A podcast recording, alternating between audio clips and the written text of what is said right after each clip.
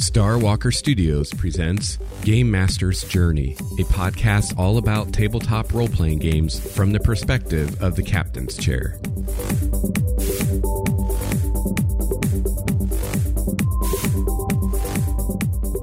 Greetings, gamer, and welcome to Game Master's Journey, a podcast all about tabletop role playing games from the perspective of the captain's chair.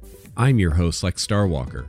Today, I'll give my thoughts on a recent article about the future of Dungeons and Dragons. So join me on the journey. Together, we can become game masters truly worthy of the title.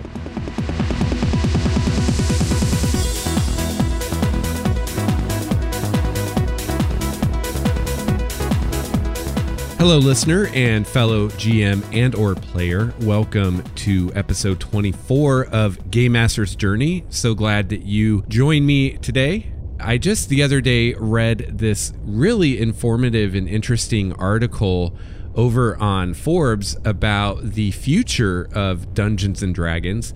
So this was an article written by David Ewalt. I'm not sure if I'm saying that right.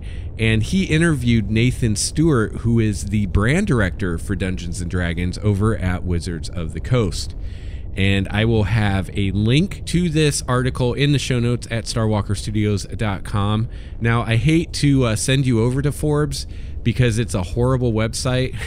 It's probably the most spammy website I've ever been to. So be warned if you go over there, you will be inundated with ads and pop ups and videos and all kinds of stuff. So, so make sure you got your ad blocking software running before you head over there.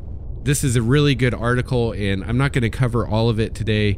I'm just going to be focusing on the stuff relevant to D&D the RPG because again, this uh, gentleman Nathan Stewart is the brand director for Dungeons and Dragons, which includes things beyond the tabletop RPG. So they talk a bit about video games and and other D&D products and I'm not going to go into that today. So first, he's asked how has 5th edition D&D been selling? He doesn't give us concrete answers. He says because Hasbro is a publicly traded company, they can't give exact details from Wizards business. I'm not sure I understand that. I thought because it's publicly traded, details like that are available. So maybe you have to wait for their quarterly report. Um, but he says, I will tell you that we don't even have a full year of sales of 5th edition yet and we believe very strongly that this will finish out on the current trajectory to be the best launch we've ever had, both in terms of dollars and in terms of units.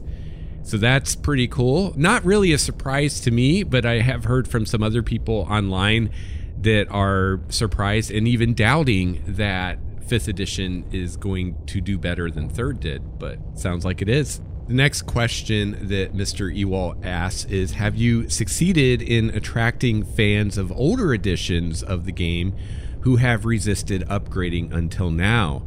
Are people jumping in from, say, second edition to fifth? And so Mr. Stewart replies that from an anecdotal point, he says it feels like more people who were holdouts on first and second edition have come in than I would have guessed. But from our research and polling, I can tell you that it's pretty evenly split amongst all editions. And most of them say that it feels like their edition. So that goal was 100% met to make players of all editions feel welcome and feel like that they recognize this as their D&D. I'm hearing a lot of stories of people taking their long running second edition campaigns and coming over to the new edition, and I think that's pretty telling. And it's really funny that he says this because just yesterday I saw someone in Google Plus who said exactly that that he had taken a second edition campaign and moved it over to fifth. So that that's definitely happening. Next, he's asked, what about new players? How many people are choosing 5th edition to dive into the game for the first time? And Stewart says, I don't know that we've dug into that, but I will say that we did look into how long 5th edition customers have been playing Dungeons and Dragons, and it's pretty evenly split between people who've been playing it forever, people who've been playing it 16 to 25 years, 6 to 15 years, and 5 years or less. The next question earlier this month, you released Princes of the Apocalypse, the first adventure in the new Elemental Evil storyline. How many of these storylines and adventures do you plan to release a year? And this is where it really gets interesting and, and we get into the things I really wanted to talk about today. So, Stewart says the number of stories that we come out with a year is really dictated by our fans and by our partners. We're committed to telling really high quality stories.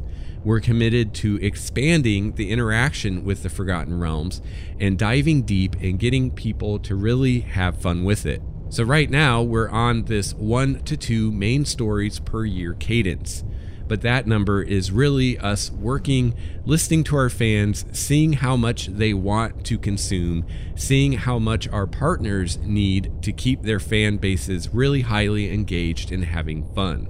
So, right now, it's two stories a year that might go down or up depending on what the fan base wants. Now that we're seeing more homebrew campaigns get started, maybe that number goes down to one big story a year. You just want to find the right balance, keeping the quality high and making sure we're paying off that goal of everybody in the brand being able to experience a story no matter which game type you've picked to play. So that's really cool. So, so far we've had the Tyranny of Dragons storyline, and we just now are seeing the Elemental Evil storyline starting up Right now, they're saying one to two of those a year. And it sounds like from this, there's a chance that that could go down to one a year, but it doesn't really sound like, at least right now, that they're thinking of doing more than two a year. The next question You've also been using adventure books to introduce new rules and races. Are there plans for new source books beyond the core three, stuff like a player's handbook 2, or are you just concentrating on stories right now? And Stewart says, We are story, story, story. The story drives everything. The need for new rules, the new races, new classes is just based on what's going to really make this adventure, this story, this kind of theme happen. So, yeah, you're going to continue to see that. We're not interested in putting out more books for books' sake. Thank you. If we need to deliver rules to the player audience, there is a number of ways for us to do that. But it's all going to be about how is it going to make the entertainment better? How is it making the story more fun? Sometimes you just see a real need. I think that the Genasi are a great example. It'd be kind of weird to do elemental evil and not have the Genasi there. So there's some obvious choices like that. A class would be another example. Mike Mearls and I always like to talk about if we do a pirate adventure and add a seafaring class and swashbuckler, this and that. So it's all going to be based on what is the theme, and that's really based on what the players are telling us they want and what we see through sales. That and through the feedback that we're getting. I wouldn't be surprised if we do some books here and there that pick up things that the fan base wants in between stories because of the feedback we're hearing. But by and large, everything we're delivering is supporting that annual story, and there are zero plans for a player's handbook 2 anytime on the horizon. So, this is really cool, and this is one of the things I really wanted to talk about today. And I am a huge fan of this philosophy way back in the show, I talked about how I felt like I got burned because when third edition came out, I bought all these third edition books, and then 3.5 came out, and I bought all these 3.5 books. And then I took a few games off or a few years off gaming, and I come back, and now there's fourth edition with a shit ton of fourth edition books. Now, thankfully, I did not drink the fourth edition Kool Aid, and I did not buy into that, which I'm really glad I didn't. But still, I felt then like really you know i have all these books and now i need to get all these other books. And you know pathfinder is is the same thing. So i'm really glad to see that that is not part of the design philosophy for fifth edition that we're not going to see splat books everywhere.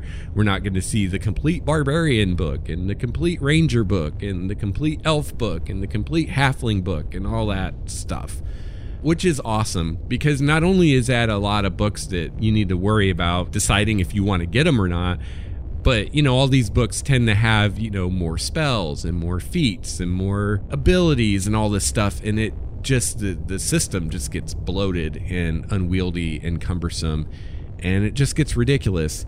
And I like this idea of having a story For instance, we we saw Tyranny of Dragons, we had Hoard of the Dragon Queen and Rise of Tiamat, which were two adventure books, basically a campaign that takes you all the way to 16th level. And you know that's higher level than most of us get in our campaigns i think. So everything you need right there for a campaign.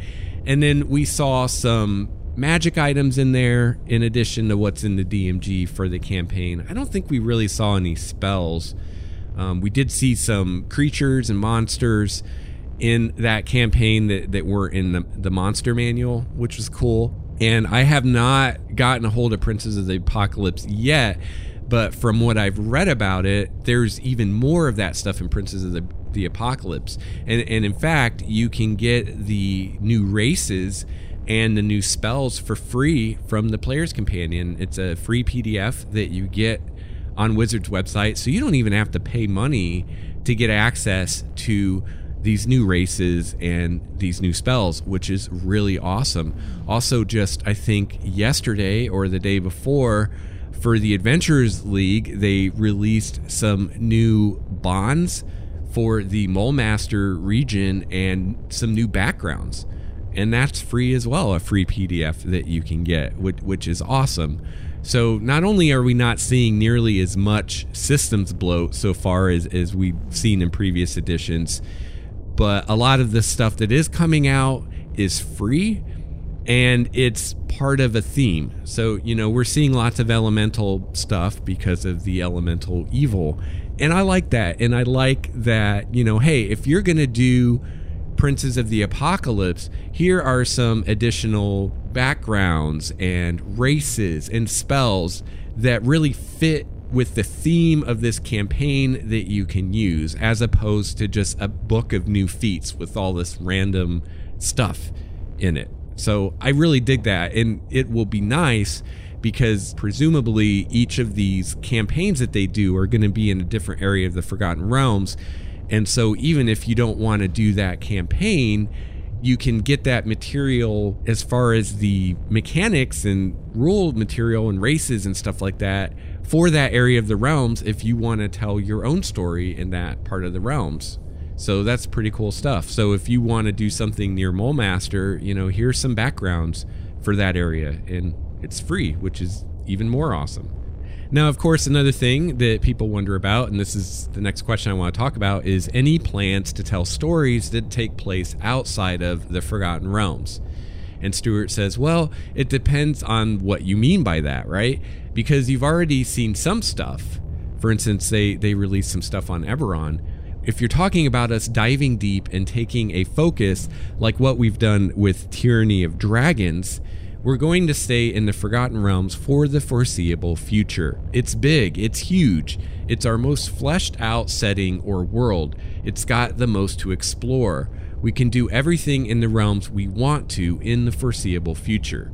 Now, with that being said, we recognize that a lot of fans love other settings, so we will be doing things to give those guys tools to support that in their own way but we're going to have long cycles. And so when we go all in on Greyhawk or Dragonlance or Spelljammer, that's going to be a while. We'll support that stuff, we'll give players the tools to do things that they want to do, but the main focus will be on the Forgotten Realms for a long time. I posted about this on, on Google Plus, and that's the one thing that people really seem to want to talk about out, out of all this stuff is they they really zero in on the Forgotten Realms. And, you know, for every person out there who loves the Forgotten Realms, you'll find someone else who can't stand it. And a lot of people, at least that I've heard from, are disappointed with this focus on the realms. And I have some thoughts about that. I just recently did an episode on kitchen sink settings, which Forgotten Realms is one. And if you listen to that episode, you know that I am personally not a big fan of the realms. I'm not a big fan of kitchen sink settings. I prefer just about anything over a kitchen sink setting. However, from a business and strategic point of view and as far as what's best for D&D the game and the brand, I completely agree with the decision to focus on the realms and it's I think a no-brainer because it's the kitchen sink setting. You know, like Stewart just said here, you know, they can do anything they want to in the Forgotten Realms, or at least anything that they're going to want to do in the near future. If you want to do pirates, you can do that. If you want to do more of a horror thing, you can do that. If you want to do high fantasy, you can do that. If you want to do whatever, you know, you can find a place in the Forgotten Realms where you can make it work. And so I think it's a good decision for that reason. You know, if they chose Eberron, well, you can't do just anything in Eberron. And, you know, most people can find, I think, some part of the realms that they kind of can dig, you know, but something like Eberron or Spelljammer or Ravenloft that are more focused and have more of a coherent theme to them, you know, yeah, some people are going to love that, but there's going to be people who don't there are going to be people that just don't dig Eberron. You know, I'm not a huge fan of it personally. There are going to be people who don't like horror, so they don't want to do Ravenloft. There are going to be people who don't like spell jamming, so they're not going to want to do Spelljammer. So again, it, for all the people that would really dig that particular setting, there are going to probably be more people that don't particularly care for that setting and, you know, yeah, there are people that don't like Forgotten Realms, but Forgotten Realms, just by its nature, is more eclectic. So even if you're not a huge fan of it, you can still find an area that's like, okay, this will work, right? And I think even more importantly for D&D the game and the brand is that unlike these other settings, the Forgotten Realms are very widely known and recognized outside of circles of people who play D&D, the tabletop role-playing game, due to games like the Baldur's Gate games and the Neverwinter MMO and the other Neverwinter games, Lords of Waterdeep, the board game, the Drizzt books. You know, there are people out there who have never played D&D, have never played an RPG, but they know the Forgotten Realms. They know what that is. Um, maybe they played Baldur's Gate, or maybe they read some of the Drizzt books, or, or whatever. So obviously, you want to leverage that as a business to try to bring more people into the hobby, try to bring more people into the game. And so you might have someone who read the Drizzt books and they see D&D and they flip through it and they're like, "Oh, you know, this is Forgotten Realms stuff. I recognize this." And maybe they'll they'll give it a shot. And for all of us, even if we hate the Forgotten Realms, I think we can all agree that having more players in the hobby is a good thing. I personally would never want to see role playing become quote unquote mainstream because that's never a good thing. But beyond that, or other than that, I think more people in the hobby is is a good thing. You know, it makes it easier to find people to sit at your table and easier to find games to play in. And the other thing that I like about the Forgotten Realms, as far as the default setting, is because it is so generic, it's really easy to take stuff and put it somewhere else. You know, I'm running the Tyranny of Dragons campaign, and it would be really easy to take that campaign and plop it down into another world it would be super easy to do that. It'd be easy, well, it'd be ridiculously easy to put it on Krynn, but you could put it pretty much anywhere, and it would be really easy to put it in your own homebrew world. And I don't know, you know, how it is across the world or how it is these days, but it always seemed, you know, when I first got into role playing and, and until recently, it always seemed that most people played in their own worlds anyway, especially when it came to D&D you know, most people I encountered were playing in the GM's own homebrewed campaign world. So I, have actually, in my role playing, known very few people that played in any published setting. So, you know, if you're going to have things have a default setting and then you're going to take some of that and put it in your own world, it's nice that that default setting is really generic. You know, you might have a bit more problems if the default setting was Eberron with, you know, it's steampunk, magipunk, whatever it is, you know, and and your world is high fantasy, it might be a little bit harder to move some of that stuff over because maybe you don't have any steampunky stuff in your world and so that stuff isn't going to work and you need to to rework it. And again, I, I like that there's variety in the realms. So all of the campaigns that they do don't have to all be the same subgenre of fantasy necessarily. They don't all have to have the same themes and the same flavors to them. You know, they could do the pirate thing or they could do something more out there, which would be cool. So I agree with people who say, "Oh, I I don't care for the realms and I wish, you know, for my own personal benefit that they would have picked, you know, setting X, Y, or Z." However, from kind of a wider perspective, I do think that that was the smartest decision for them to make. I'm not sure what what I would have picked if I if I picked a setting.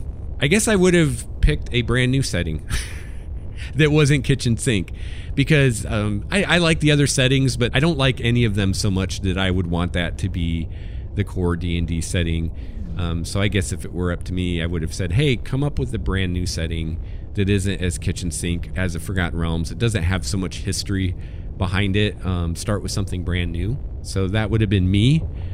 But uh, I'm making my own world for D and D anyway, so. and I will probably steal some things from from the Forgotten Realms that I like, just because you know why not? It's less work I have to do. So again, there is more in this article that I'm not talking about. Uh, he goes a bit into digital tools for the game, which I'm, I'm not going to get into because honestly, I really don't care.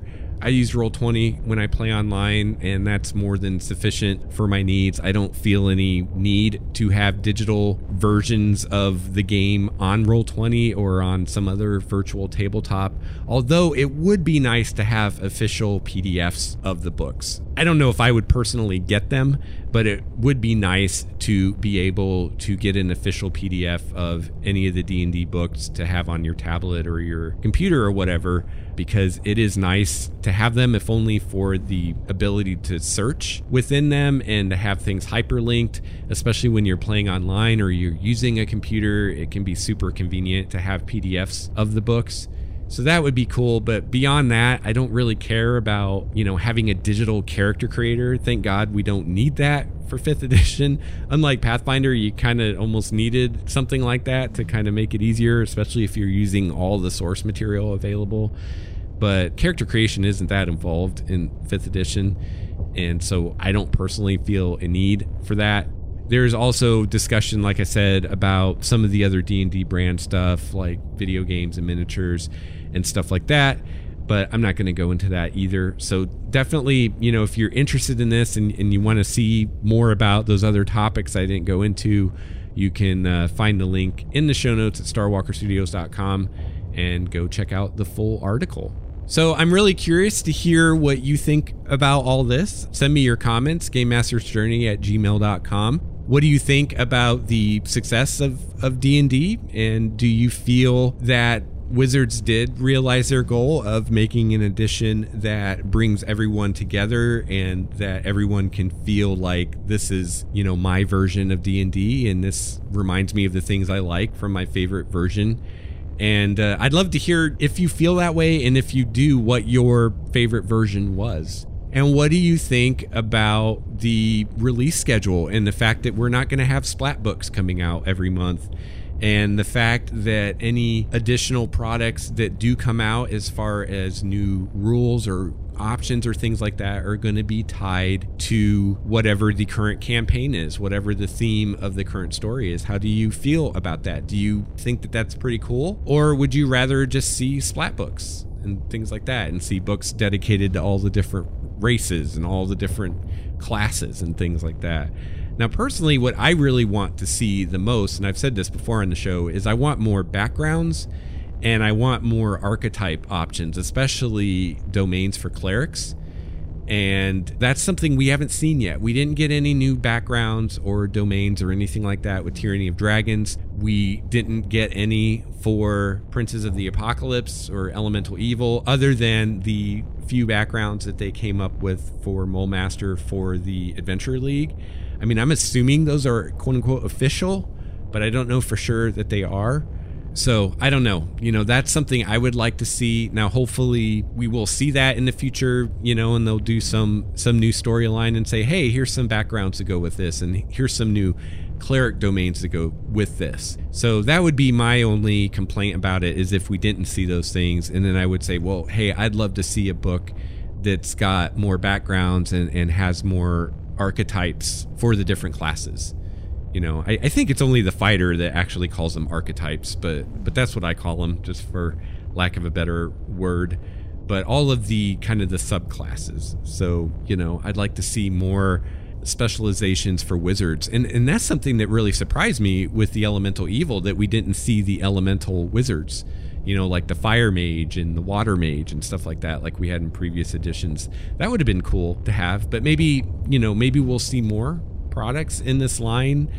I don't know, or maybe a downloadable PDF for free, you know, with specialist wizards of the elements. That would be cool and elemental domains for clerics would have been cool. So yeah, I would like to see more of that kind of stuff in the future.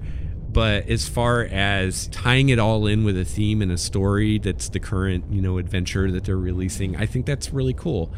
But I'd like to hear what you think if if you dig that or or not and why. And finally, you know, what are your thoughts about the realms? You know, are, are you okay with that being the core setting? And if not, what do you think should have been the core setting? And if you think it's something other than the realms, I'd like to hear your kind of your reasoning and your support for that as far as, you know, well, what about people that don't like that setting? I'm curious what people think. I think one thing that, that would be cool, I mean, I totally get what they're planning for the near future, which is sticking with the realms and really working with that. But I'd love to see in the future that they do, you know, the yearly story or the twice a year story, do one of those set on one of the other worlds. So maybe they do a Dark Sun one, right? And so we get a campaign set in Dark Sun and we get lots of, you know, new Dark Sun stuff like Psionics and Thri-kreen and, and stuff like that. Like that would be super cool and that'd be a, a fun thing to do. Now I think that they would want to do that, you know, once in a while. You wouldn't want to have a bunch of those in a row but you know, maybe they do three or four of these, you know, Forgotten Realm storylines, and then they do Dark Sun, and then they do a few more Forgotten Realm storylines, and then they do Eberron or Ravenloft or or something like that. That would be really fun. Or just give us more stuff online in PDFs, kind of like what they did with Eberron. You know, here's how Ravenloft would work in fifth edition. So yeah, interesting stuff. Really interesting article.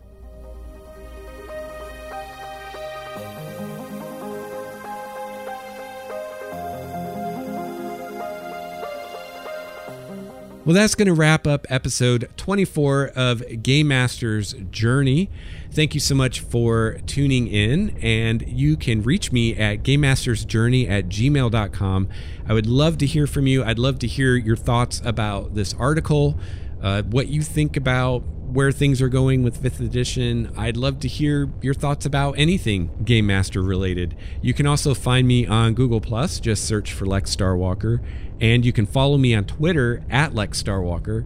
Visit the show notes at starwalkerstudios.com, and there you can find a link to our Google Plus community. We'd love to to have you. Uh, I definitely post things like this that I find there, so it's a good place to kind of keep up on what's going on in gaming and what's going on with the podcast. If you enjoy Game Master's Journey and you'd like to help us out, a great way that you can do so is if you use iTunes, head on over to Game Master's Journey on iTunes and leave us a review. I'd really appreciate it. I will personally thank you on the show if you leave a five star review, and I will have a link directly to our page on iTunes in the show notes at starwalkerstudios.com. And another great way that you can support the show is to test drive Audible books with a free 30 day trial courtesy of Game Master's Journey. And you can find a link to that in the show notes. You get a free book that you can enjoy for your free trial. One that I highly recommend is Leviathan Wakes by James S.A. Corey.